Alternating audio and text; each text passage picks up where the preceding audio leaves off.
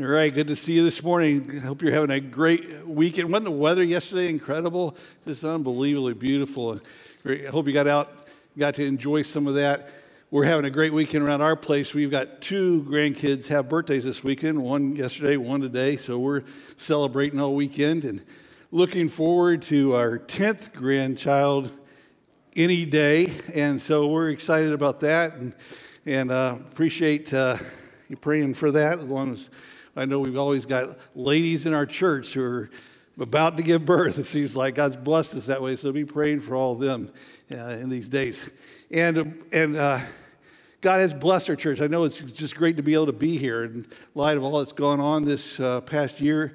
Just don't want us to ever take for granted the fact that we get to be here and come together like we have. In fact, I came across a website this past week, a church over in Decatur, Illinois, and I thought, wow, look at that building. And I wanted to show that to you guys, so take a look at this picture. It may look familiar to you.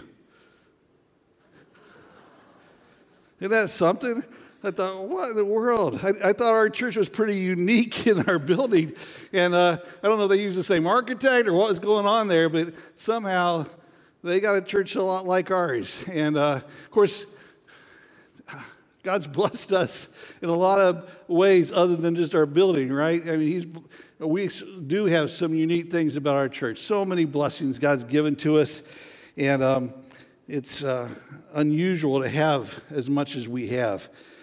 And speaking about unusual, I don't know if you ever thought about or not, but you know, some of the guys on staff, they have some pretty unusual last names. Now, sometime back, I went to a website that gave statistics on last names. And even the name Pinkerton is not a real common name. Pinkerton is the 4,386th most common last name in our country. That's 0.003% of people. Around 7,500 Pinkertons in the country. Wiseheart is 38,808th most common last name. So it's 0.0005%. There's 1,250 of us. And how many Kirchenbauers do you think there are? There's only around 200 U.S. last names that are Kirchenbauer. But even less. Think about Pastor Harold up at Northwood Campus at Grace Point. You know, Harold Bierga. You know, how many just over 100 Biergas in the country, so not many Biergas around. Of course, we know stats really don't matter. What matters is character, right? It's the type of person you are. So I went to another website where you could put in a name, and supposedly they'd tell you a little bit about yourself based on your last name. And I went to it originally not knowing that it was all satire, and I punched in my last name, Wiseheart, from the Swahili root meaning failure.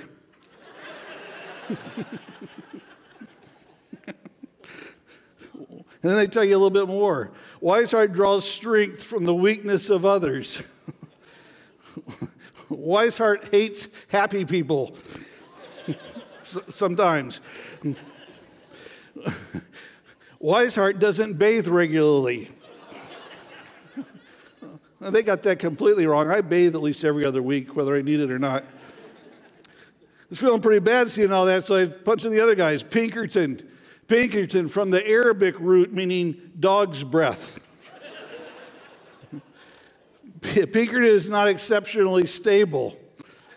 Pinkerton is cold and calculating. Pinkerton would sell relatives for a buck. Don't I know it? You know? How about Kirchenbauer? From the Slavic root meaning bile. Kirchenbauer is drawn to the seat of an accident by morbid curiosity. Guess that's why Forrest likes racing. You know? Kirchenbauer knows more about nothing than anybody. Kirchenbauer is a shivering ball of rage waiting to explode. I don't know, maybe they got something all that. What's in a name? You know, you throw out a name and immediately sometimes a picture comes to your mind about that person, right? So if, for instance, if I say Hitler, it's an immediate response in your mind, right? Cruel, wicked, evil, monster. if I say Billy Graham, switches, right? Things completely different based on a name. If I throw out Donald Trump or Joe Biden, you know, everything's different based on what side of the aisle you're on, you know? Because the name represents everything they are or everything we think they are, which may be completely different. It's everything. Let me throw out one more name. Jesus. Think of all that he is. His name represents everything about him. His perfection in his character, his perfection in his service, his perfection in his love for us, his holiness, his justice, his mercy, his grace, all that he is. And it's that name that we claim as Christians. See, what makes our faith real and not some phantom faith is the fact that we are his. And it's because of who Jesus is and because we belong to him, our faith can be real. We're going to go back this morning to the book of First John again. And I want us to catch how sure, how certain our faith can be based on who he is and our response to him. I think we usually think of 1 John as challenging to our faith, and it's true. It does challenge us, but it also lets us see the certainty of it. See, our questioning of our faith should lead us to confirming our faith. Remember, John told us he wrote these things so that we would know that we have eternal life. He didn't write them so we go around wondering all the time, doubting all the time. He didn't write this so that we would feel uncertain all the time. He wrote these things so that we could sort of put ourselves to the test, take the exam, and see how we come out and come to the confirmation that we are, in fact, children of God. And if it doesn't lead us to knowing, then we might need to take a step back and ask ourselves if we need to take that initial step of actually trusting fully in Jesus to save us from our sin and from the judgment that we deserve. If we're thinking all that we're talking about here really isn't a part of our lives, then we should ask, have I ever really given my life to him? So let's take a look.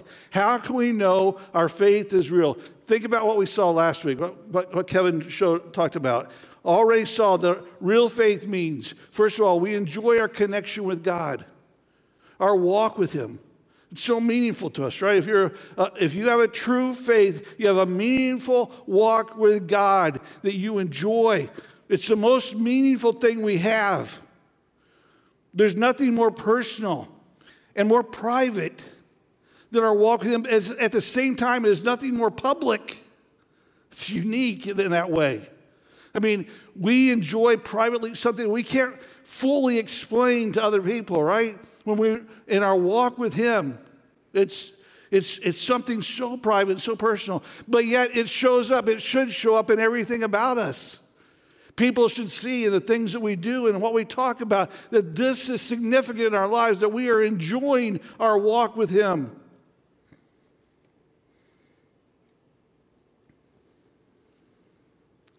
There's nothing like walking with somebody, is there? I as Kevin was preaching last week, I was really enjoying that message. And sometimes, to me, when I really enjoy a message, it's when my mind it causes my mind to keep thinking. You know, even as he's preaching, I'm thinking, wow, and walking with somebody. You know, I think back to when I was a kid. And we lived a couple of houses away from the church my dad was pastoring. And sometimes he would walk back and forth, at lunchtime or whatever. And sometimes I'd go with him. And there are certain memories that are there. He used to wear, on the bottom of dress shoes, guys, I don't know anybody does this still today or not, but they put the little metal things on the bottom that sort of kept them from wearing down on the side. And so it clicked, when he walked. And I remember walking with him and hearing that click. And Dad wore Old Spice aftershave. So I could smell the Old Spice. Walking with somebody, there's just something that ties you to them. I remember walking with my grandpa down to his barn on the edge of the woods where he had 2 or 3 cows that he would milk, and walking with him and going down. When he would go down, his pail would be empty. Of course, when we'd go down, we'd stand there and we'd watch him milk. And then sometimes as we come back, I remember offering to help him carry the pail because Grandpa was old. He needed help, I thought. Now I realize he wasn't that old. And I'd struggle. I'd take that pail. I remember carrying it and just struggling to carry it back up to the house. And I remember hearing him behind me sort of laughing because he could see how much I'm struggling. He could have carried it easily. But those are memories that, you know, walking with someone. We walk with God in a very personal way. There's memories that we build up in our walk with him. Are you enjoying that walk? And are you sensitive to sin? You know, we aren't sinless, but we should be sensitive to our sin, aware of it, confessing it, turning from it. And we never quit because of it. Are you sensitive to sin? And then loving other Christians, enjoying being around them, wanting to have them in our lives, wanting to be in their lives. We want to serve them. So Kevin talked about enjoying our connection, sensitive to sin, loving other Christians. But let's think about some other areas that John points out. Real faith also causes us to, first of all, walk with confidence. Excuse me, to wait with confidence. See, those who are called by his name, we wait with confidence. You say, what do you mean by that? Well, look at what John wrote in 1 John 3, verses 2 and 3. Beloved, now we are children of God, and it has not appeared as yet what we will be. We know that when he appears, we will be like him because we will see him just as he is. And everyone who has this hope fixed on him purifies himself just as he is pure. Do you catch how positive John is here? We know, he says, we're confident. There's something unspeakable, something unimaginable that we're convinced of, that we're absolutely sure of, that when he appears, and by the way, we are sure that's going to happen. He's going to appear. We absolutely know he's coming back.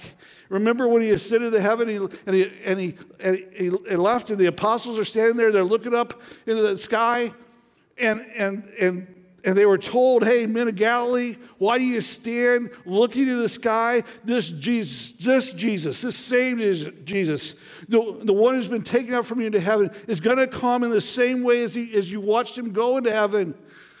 We're sure he's coming back. And when he does come for us, we also know that we're going to be like him. That's what John's just told us. That struggle that we talked about last week with sin, the doing things we don't want to do and not doing things we should do, that struggle that we have, it's going to be over. It's going to end because we're going to be like him. What a relief. And we'll serve him perfectly without all the failures that we go through now. It's going to be amazing. So we wait. We're waiting right now. We're waiting to see him. We know we're going to go back and we're going to look into Jesus' face. What's that going to be like? What's it going to be like the moment you see him for the first time? That's what we're waiting for. And because real faith causes us to wait, real believers who are waiting for that moment wait with confidence. See, John not only uses the word know here, that we know this, he uses the word hope here also. Having hope's a necessity, isn't it? Maybe you've heard that in the Air Force survival training courses, instructors teach something called the rule of threes. in a survival situation. You can last 3 weeks without food, 3 days without water, 3 hours without shelter in extreme conditions, and 3 minutes without air. But you can't make it 3 seconds without hope. Hope's essential. But the hope John's talking about here isn't an uncertain hope, like, well, I hope I get rescued. No, it's a sure hope because we're fixed on him, his return. And so those that are waiting, what does he tell us they do? They purify themselves because of the realization that one day he's coming back and we're going to see him and we're going to be like him. It makes us want to be like him now. So we purify ourselves. You know, we deal with our dirt. We're not just sitting around waiting for him to return. We're cleaning up our lives. That's part of our waiting. And we hold on to the promise that he's coming back again. Real faith causes us to wait with confidence for that moment. That's how we know our faith isn't phantom. So are you waiting? Are you waiting for that? How often do you think about Jesus' return? How often do you think about being in his presence? And does the thought of being in his presence drive you, compel you to clean up your life? We know it's going to happen. Real faith causes that. Are you waiting with confidence? Real faith also causes us to pray with confidence.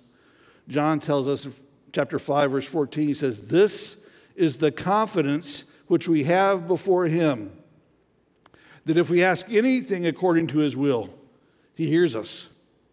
And if we know that he hears us in whatever we ask, we know that we have the requests which we have asked from him."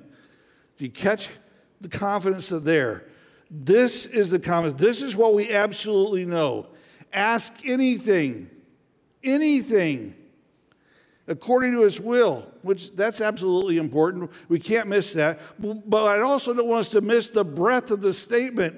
If we ask anything, then we have the request. And notice it says here, doesn't say here we will have. It says here we have. See, it's done. Here's the deal. We never have to wait for an answer to prayer. Never have to. Our prayers are immediately answered. It's like what God said about his people in the future, during Jesus' future kingdom that he'll establish here on earth.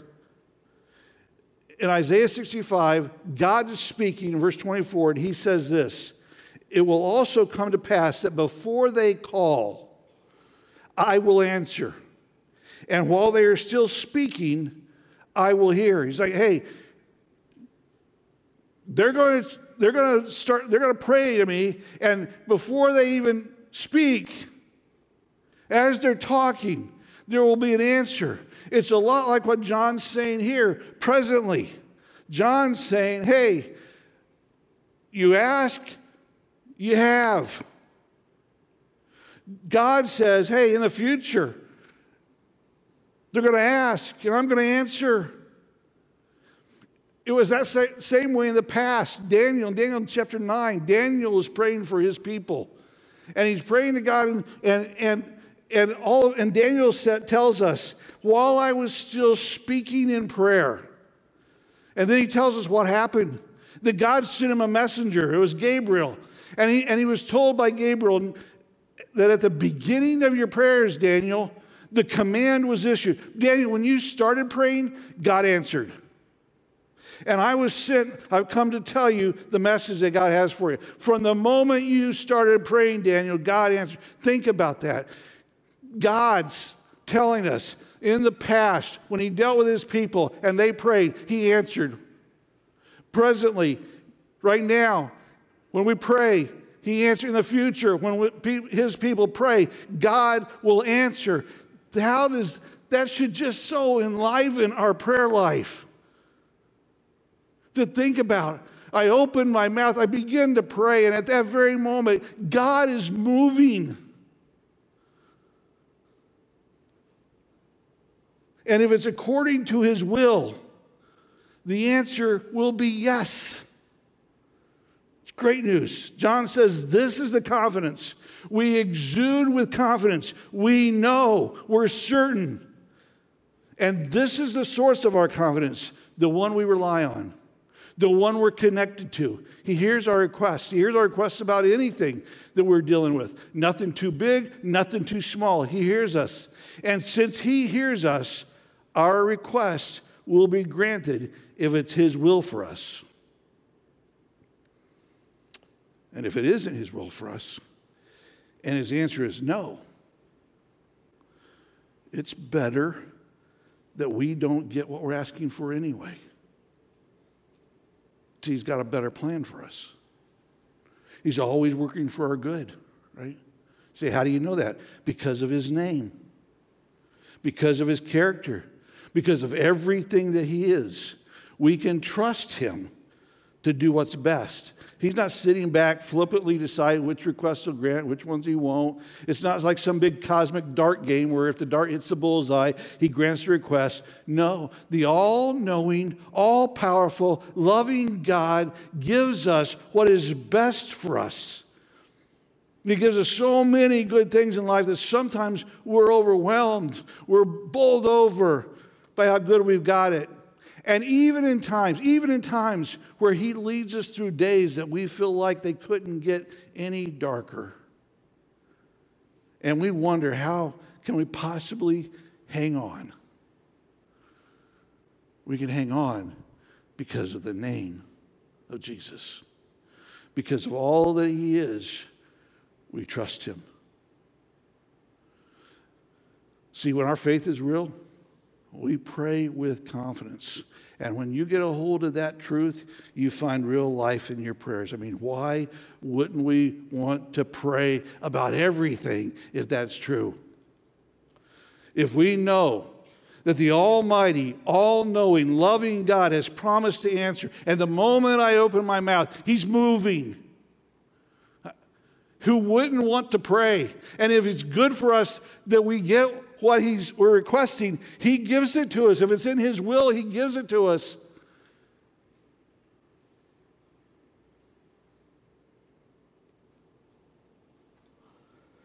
Real faith causes us to pray with confidence. And when our faith is real, we can live with confidence. Chapter 5, verse 4 says, "For everyone born of God, overcomes the world. This is the victory that has overcome the world, even our faith. Who is it that overcomes the world? Only the one who believes that Jesus is the Son of God." John's talking here about how we live in this hostile world, and about being obedient to God. And this is the obedience, he says. This is the win for us, our faith. Simply trusting God.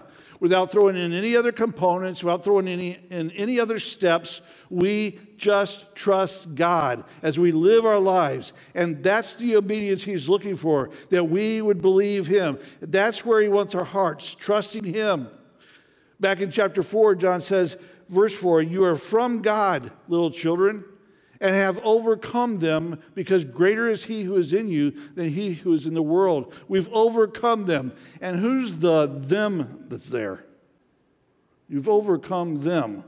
Well, it's those who are spreading false teachings, those who teach the wrong thing about how to know God. You've overcome them. And how did you do that? By faith, when you trusted in Christ alone. And because we have him, we win, we overcome. We win for no other reason than greater is he who is in you than he who is in the world. It's all because of our connection to him. We have overcome. We do overcome. We will overcome. And that's not just some way of psyching ourselves up. You know, I win, I'm going to win. No. That's the reality of our lives. We overcome, we win in life. This is our victory. And when you know that and are convinced of that, nothing that comes your way causes you to be shaken. No trial, no temptation, no pain, nothing.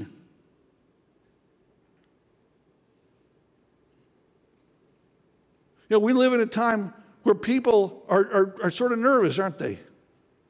They don't know what the future is going to hold.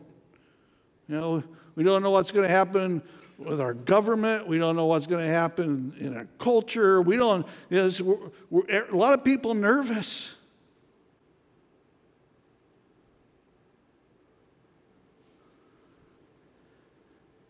And things may not turn out the way we like, whatever that is. But this is what we know. That as believers, as children of God, we live with confidence. We have overcome. We will overcome. It's okay. Because I'm trusting in the one who is who he is. I'm trusting in the name of Jesus. It's okay. Everyone born of God, we're told. Everyone. None of us are left out of overcoming. You know, so we live with confidence. We don't have to reach some special level of Christianity. We're not trying to reach some higher plane. Everyone born of God overcomes. And so we live with confidence. There's a settled peace in us. No matter what we face. And no matter what the outcome is, it's always going to be the same. We win. Just because of our faith. So how do we know our faith is real? Well, what we've seen the last 2 weeks, we enjoy our connection to Him. We stay sensitive to sin. We love other believers. And then we wait with confidence. We pray with confidence. We live with confidence. And when you see those things happening, you know your faith. It's not a phantom faith at all. It's completely real. And if you're seeing those things, then you get to celebrate the reality of a faith that has changed your life, that has changed your eternal destiny. You get to celebrate, not because you've done something, but because of your connection to Jesus, because of who He is. Celebrate the fact that your faith is real. And if you're not seeing those things, it's time to consider where you really stand with God. If you're not sure, the best step you will ever take, you can take right now. The best step you'll ever take in your life is to turn to Him and simply ask Him for forgiveness of your sin based on the sacrifice, the death of Jesus on the cross in payment for your sin. If you turn to Him, ask for forgiveness right now to come into your life and change your life, He will. He's promised He'll answer that prayer. If you'll turn to Him now. And He'll give you a faith that's real. And you can go through this life overcoming.